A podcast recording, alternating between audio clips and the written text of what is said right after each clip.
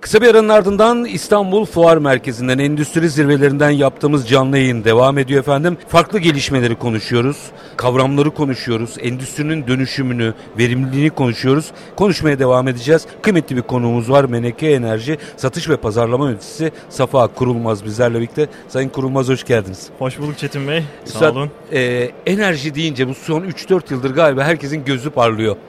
E, çünkü bir şeyler yapmak gerekiyor. Bir tarafta kazanlar, bir tarafta enerji verimliliği. Baktığınızda bir bilinç oluştu mu? Nereye kadar geldik enerji verimliliğinde? Enerji verimliliğinde özellikle e, oluşan yakıt maliyetlerinden dolayı çok ciddi anlamda bir bilinç oluşmuş vaziyette. E, bizler de hali hazırda yaklaşık son iki senedir ağırlıklı olarak enerji geri kazanım projelerine imza atıyoruz. Çok ciddi e, geri kazanım yaptığımız e, projelerimiz oldu. E, bu noktada bilincin arttığını kesin bir dille söyleyebilirim ve talepler de her geçen gün artmaya devam ediyor bu noktada. Ha, bir dakika, bu önemli. Yani siz gidip anlatmanın ötesinde talep geliyor. Kesinlikle. Ha, bu çok kıymetli bir kesinlikle şey. Kesinlikle. Peki ne talep ettiğimizi biliyor muyuz? Ne talep ettiğimizi e, ekseriyetinde biliyoruz. E, şunu bilmiyoruz, atık ısılarımızı nasıl kullanacağımızı, enerjiyi geri kazanırken hangi şekilde geri kazanacağımız noktasındaki yönlendirmeyi bizlere talep olduktan sonra biz gerekli sorgulamaları yaparak, etkin sorular sorarak müşterilerimize ya da bunu talep eden firmalara onlara en etkin şekilde çözümlerimizi iletiyoruz. Ondan sonrası kendilerinin takdirleri oluyor. Bu başlığı biraz açabilir misiniz? Çünkü dünyadaki eğilimlere, trendlere ve raporlara da baktığımızda bu e, atık ısı meselesinin çok kıymetli olduğu ifade ediliyor. Ve geleceğin trend alanlarından da biri, başlıklarından biri. Bir fabrika atık ısısını nasıl enerjiye dönüştürür? Bir fabrika atık ısısını e, termal olarak enerjiye dönüştürebilir. Termalden kastımız şudur. Firmanın, işletmenin ya da fabrikanın buhar, sıcak su ihtiyacı varsa atık ısısını bu şekilde geri kazanarak kullanmalarını sağlayabiliriz. Termal olarak bir ihtiyacı olmadığı noktada işletmelerin bu atık ısılarından elektrik üretmek mümkün.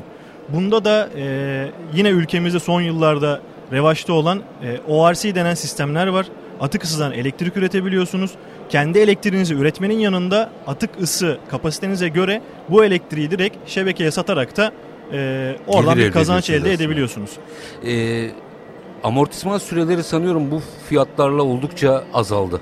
Oldukça azaldı. Ee, elektrik olarak değil ama en son yaptığımız büyük bir atık ısı geri kazanım projesi vardı. Kısaca bahsetmek isterim ondan. Ee, baca gazında bir res- resirkülasyon sistemi kurarak üç nokta iki megawatt enerjiyi dört nokta sekiz megawata çıkardık. Bu bir çelik alüminyum e, fabrikası işletmesiydi. Bir dakika, bir daha söyle. üç nokta ikiden dört nokta sekize. üç nokta iki megawattlık bir atık ısı potansiyeli mevcutken biz sunduğumuz özel çözüm ile bunu dört nokta sekiz megawata çıkardık. Yarısı kadar bir katkıdan bahsediyoruz. yüzde elli bir artış sağladık. Bu noktada e, üç ay gibi bir kısa sürede yatırımın amortismanı sağlandı. Şu an firmamız doğalgaz kazanlarını, buhar kazanlarını kapatmış vaziyette. Tamamen atık ısılarından faydalanarak işletmede ihtiyaç duyulan termal enerjilerini sağlamış vaziyetteler. Ee, yakıt tüketmiyorlar, çok memnunlar. Başka bir lokasyonları var. En kısa sürede mümkünse aynı şekilde bu projeyi e, o lokasyonlarını da yapmak istiyorlar. Bunun gibi sektörde pek çok potansiyel var. Ee, özellikle son bir yıldır çelik ve demir endüstrisinde daha öncelerinde yakıt yani çok büyük bir maliyet kalemi değilken fiyatların artmasıyla onlarda da çok önem kazanmış vaziyette. Onlardaki atık ısı geri kazanım potansiyeli çok çok yüksek. Aynı bu verdiğim örnekteki gibi. E, termal ihtiyaçları yoksa da elektrik üretmek istiyorlar. Bu elektriğin bir kısmını kendilerini tüketip bir kısmını da şebekeye verebiliyorlar dediğim gibi. Ve bunlar doğaya uygun. Doğaya uygun. Bunu niye söyledim? Yani bir tarafta siz faturaları e, aşağı çekerken aynı zamanda bir sınırda karbon vergisine de bir hazırlık yapıyorsunuz sanırım. E, o işin biraz daha ciddiyetinin farkında olmamız gerekiyor. Şimdi şu söylediğiniz örnek işlerin çok da zor olmadığını gösteriyor. Yani çok zor değil. Sadece atık ısı potansiyellerinin farkına varmak, bu atık ısıdan neler yapılabileceğini, en etkin çözümün kendileri için, işletmeleri için ne oy olduğunu ortaya açıkça koymak gerekiyor. Akabinde siz de biliyorsunuz ki bunlar yönetimlerin kararı. E, yönetimler yatırım bütçesini göze alıyor. Ondan sonra dediğiniz gibi karbon emisyonunu, sınırda karbon vergilendirmesini vesaire gelecek provizyonu olarak önüne koyuyor. Biz bunu yapmalı mıyız, yapmamalı mıyız? E, bunun kararını verdikten sonra artık biz icraatçilere kalıyor geri kalanı. E, biz de projelerimizi hayata geçiriyoruz. Geçirmeye orada de devam edeceğiz. Doğru uygulamanın tanımını yapar mısınız bize? Tabii ki bu operasyondan operasyona, şirketten şirkete, yani fabrikadan fabrikaya değişir. Ama ortalama doğrular vardır. En sık yaptığımız hatalar ve doğrular şöyle bir açabilir misiniz bize? Ee, şöyle, uygulamalarda. Şöyle ifade edeyim. Ee, genel olarak yani en basitinden baktığımızda bir atık ısı geri kazanım sistemi kuruyorsanız e, atık ısının muhteviyatına, yani sıcaklığı, gaz kompozisyonu, bunlara bakarak malzeme seçimleri yapmanız gerekiyor. Termal tasarımı da çıktı alacağınız enerji türüne göre, elektrik ya da termal enerji neyse, buna göre e, bir enerji geri kazanımı yapabiliyorsunuz.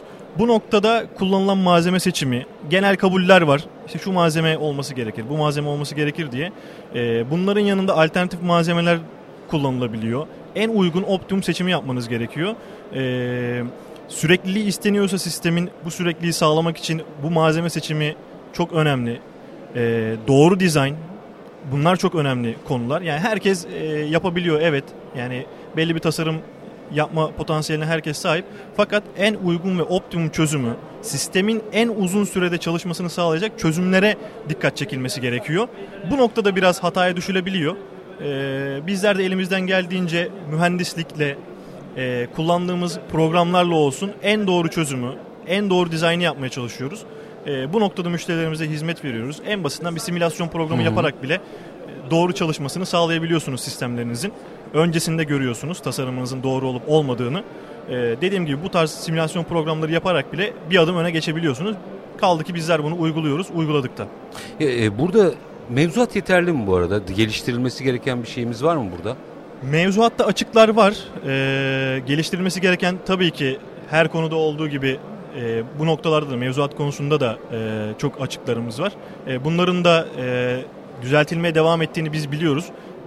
Yaklaşık bir ay önce kadar bir kojenerasyon konferansı vardı. Oraya katıldığımızda bakanlık yetkilileri vesaire de bakanlık tarafındaki çalışmaları anlattılar. Sürekli e, mevzuat tarafında yenilikler yapılıyor, düzenlemeler yapılıyor. Daha iyiye doğru gideceğine ümit, inanıyoruz. Burada galiba en büyük avantaj, bakanlık da bu işe çok inandı. Tabii bakanlık teşvikler sağlıyor. E, mesela benim konuşmamızın başında bahsettiğim atık ısıdan elektrik üretmek beşinci bölge denen teşviklerden faydalanabiliyorsunuz. Yani birinci kademeden beşinci kademeye kadar değişiyor bu teşvikler ve en yüksek teşvik oranlarına sahip olunan kademe beşinci teşvik. Beşinci, beşinci bölge teşvik. Olduğunuz yerde gitmeden. Aynen. beşinci bölge teşviği alabiliyorsunuz. Yani siz isterseniz İstanbul'da en işlek e, bir lokasyonda olun, bir organize sanayide olun, birinci bölge olsun. Ama atık ısıdan elektrik üretecekseniz eğer, bunu beşinci bölge teşviklerinden yararlanarak yapabiliyorsunuz. Bunun da detayları e, talep eden dinleyiciler varsa bizler paylaşabiliriz. E, gerekli dokümanları sağlarız. E, ama dediğim gibi mevzuatlarda da sürekli iyileştirmeler var. Daha da güzel teşviklerin çıkacağına inanıyoruz. Orada yine merak ettiğim bir şey var. Diyelim ki ben bilinçli bir e, işletmeciyim ve bu sistemi kurdum. Yani artık atık kısmı E, enerjiye çevirebiliyorum. Evet. Hatta üç ayda amorti ettim. Müthişmiş bu arada. Bayıldım ona. Bitti mi? Yani sonrasında benim e, bunun bakımıydı, kontrolüydü. Sanıyorum o süreci yönetmem gerekiyor. Sanki oldu bitti durumu yok burada. Oldu bitti durumu olmaması gerekiyor. Kaldı ki sonuçta bunlar e, sürekli işletilen canlı sistemler ve burada sürekliliğini sağlamak için İyi bakım yapılması gerekiyor. Biz işletmelerimize bakım sözleşmesi de imzalıyoruz. Projelerimizde onlara sürekli destek sağlıyoruz. Bu iş sadece mekanik olarak da düşünmemek gerekiyor. Bu işin bir de otomasyon ayağı var. Otomasyon tarafında da e, güzel çözümler üretmeniz gerekiyor. Onların istediği şekilde kendi sistemlerini uyarlaması için gerekli desteği vermeniz gerekiyor. Yani dediğiniz gibi sadece oldu bitti ile kalmıyor. Devamında bakım, Ee, otomasyon tarafındaki destekleriniz, bunları sağlayarak da sistemin e, sürekliliğini sağlıyorsunuz. E, kaldı ki hiçbir sistem e, oldu bitti olmaması gerekir zaten. E, hayat gibi e, oldu bitti olmadan sürekli bir iyileştirme yapmanız gerekiyor. E, bir proje yaptım, bu benim için yeterli dememek gerekiyor. E, yapılan büyük projenin yanında işletme içerisinde e, ona nazaran küçük bazı potansiyel projeler de oluyor. Bunların da hepsini firmalar peyderpey devreye alıyorlar, yatırım kararlarını alıyorlar. Bizler de onlara destek olmaya çalışıyoruz. Yani verimli bir şeyi yaptığınızda eğer devamını getirmediyseniz bir süre sonra o size verimsizlik ve fatura olarak da dönebilir. Dönebilir, dönebilir. Ama en başında bu iş dediğim gibi doğru dizayn, doğru çözüme kadar gidiyor. İşin en başında en doğru dizayn, en doğru çözümü sunarak akabinde de sizin de bahsetmiş olduğunuz gibi bakımlarını, iyileştirmelerini sürekli yapmaya devam ederek sistemin sürekliliğini sağlayıp uzun yıllar sorunsuz şekilde çalışmasını sağlayabilirsiniz. Bir e, örnek şöyle vereceğim ben. E, size bahsettiğim O R C ile elektrik üretimi konusunda kullandığımız sistemlerde e, sistemin kendisinde rutin kontrollerinizi yaparak bile yirmi yirmi beş yıl süreyle çok rahat bir şekilde işletilmesini sağlıyorsunuz. Bu süre zarfından sonra sistem o kadar stabil çalışıyor, o kadar verimli çalışıyor ki siz bunu yirmi yirmi beş yıl sonra alın, sökün, başka bir lokasyonu tekrar kurun. Neredeyse ilk günkü kondisyonuyla tekrar çalıştırabiliyorsunuz. Çok iyiymiş bu. Yani aslında o zaman e, o ilk yatırım maliyeti çok feasible hale geliyor. Aynen öyle. Ne yapmamak lazım?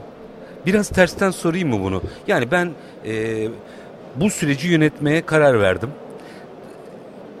Muhtemelen e, farklı farklı e, teklifler alacağım. Muhakkak. Orada ne yapmamam lazım? Orada ne yapmamanız lazım? Ee, ekseriyeti yapılan şu oluyor. Sizler de bu konuyu az çok biliyorsunuzdur. Ee, bu bir satın alma meselesi, tedarik meselesi. Ee, firmaların tamamını e, çokça kullanılan bir tabir vardır. Elma elma yapıyoruz denir. Elma elma yapıldığı söylense dahi şartnamelerle vesaire aslında e, sizin istedikleriniz e, bu işi yapacaklara söylenmiş oluyor. Onlar da bunları yapacağını E, taahhüt etmiş oluyor. Deklare ediyor, taahhüt etmiş oluyor. Fakat bu işin bir üretim noktası var, mühendislik noktası var. En önemlisi de zaten bu bize sorarsanız. Yani mühendisliği en doğru yapan, buna kanaat getirmeniz gerekiyor sizin bir işletmeci olarak. Yani mühendislik olarak bu firma ya da bu partnerimiz bize gerçekten taahhüt ettiğini ve bizim istemiş olduğumuzu doğru bir şekilde verecek mi? Devamında da bize desteğini sürdürecek mi? En önemli konu mühendisliğe geliyor. O zaman geliyor. Bu söylediğinizden şunu anlıyorum. Bunu bir satın alma meselesi olarak görmekten çıkmak gerekiyor. Bu bir yatırım ve mühendislik meselesi. Evet, yatırım mühendisliği yapmak gerekiyor aslında evet. Burada. Bu sadece salt e, işte finansal hesaplamalar yaparak değil. Bunun enerji tarafındaki mühendislik, tasarım tarafındaki mühendislik hesaplamalarını en doğru şekilde ve standartlara uygun şekilde ortaya koyan firmalarla aslında çalışılması gerektiğini düşünüyoruz. Ee, bu noktada da biz üzerimize düşeni yaptığımıza inanıyoruz. Yapmaya da devam edeceğiz. Bütün projelerimizde uyguladığımız mühendislik hesaplamalarımızı e, firmalarımızla açık bir şekilde paylaşıyoruz. Müşterilerimizle neler yapacağımızı, neler yaptığımızı anlatarak onlar için neler yapacağımızı da açık bir şekilde kendilerine iletiyoruz. E, bu noktada da zaten sonrasında sağlıklı çalışan sistemler kurarak memnuniyetlerini almış oluyoruz. Teknolojik olarak sanıyorum bir şeyimiz yok değil mi? E, dünya ile mukayese ettiğimizde bir eksimiz fazlamız yok. Kesinlikle yok. Kesinlikle mühendislik yok. Olarak olmadığına eminim de. Mühendislik olarak yok. Teknolojik olarak da Türkiye'de e, istediğinizde her şeyi üretebiliyorsunuz şu an. Yani teknolojik olarak da e, uygun vakit, uygun finansal e, başlıkları bir araya topladığınızda e, teknolojik olarak da istediğinizi bu ülkede çok rahat bir şekilde yapabiliyorsunuz. Sözlerinizden şunu anlıyorum. Ee, sahadakinin sanki böyle bir anlamda nabzını tuttum gibi ee, bu işe yine altını çizeyim satın alma meselesi olarak bakmamak gerekiyor. Kesinlikle, galiba en büyük kesinlikle hata burada yapılıyor Bey. Değil mi? En büyük hata burada yapılıyor evet. Ve o yanlış kurduğunuz bir sistem sonra çok daha maliyetli hale gelmiyor mu? Çok daha maliyetli hale geliyor. Sonrasında e, ilk yaptığınız yatırım boşa gittikten sonra biraz daha fazla irdeliyor firmalar. Yani biz bu yatırımı yaptık, bu şekilde yaptık, bu olmadı. Bundan sonrasında yapacağımız yatırımda artık hata şansımız yok. Ondan sonraki süreçleri çok daha uzun sürüyor yatırım kararlarında. Ama en azından bir nebze daha olsa doğruya doğru gitmiş oluyorlar. Yine altını çizeyim. Bence çok hayati bir şey söylüyorsunuz. Örneği bir daha hatırlatabilir misiniz? üç nokta iki, dört nokta sekizi çok güzeldi çünkü. Şöyle e, atık ısı potansiyeli olan bir firmamıza e, bizlerden talepleri oldu. Biz inceledik. E, sistemlerinde hangi ihtiyaçlar var? Onları önce bir baktık. Atık ısı potansiyelleri ne kadar, buna baktık.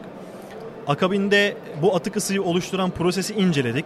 Bu proseste yapılan bazı noktalarda e, işte kendilerince iyileştirmeler var.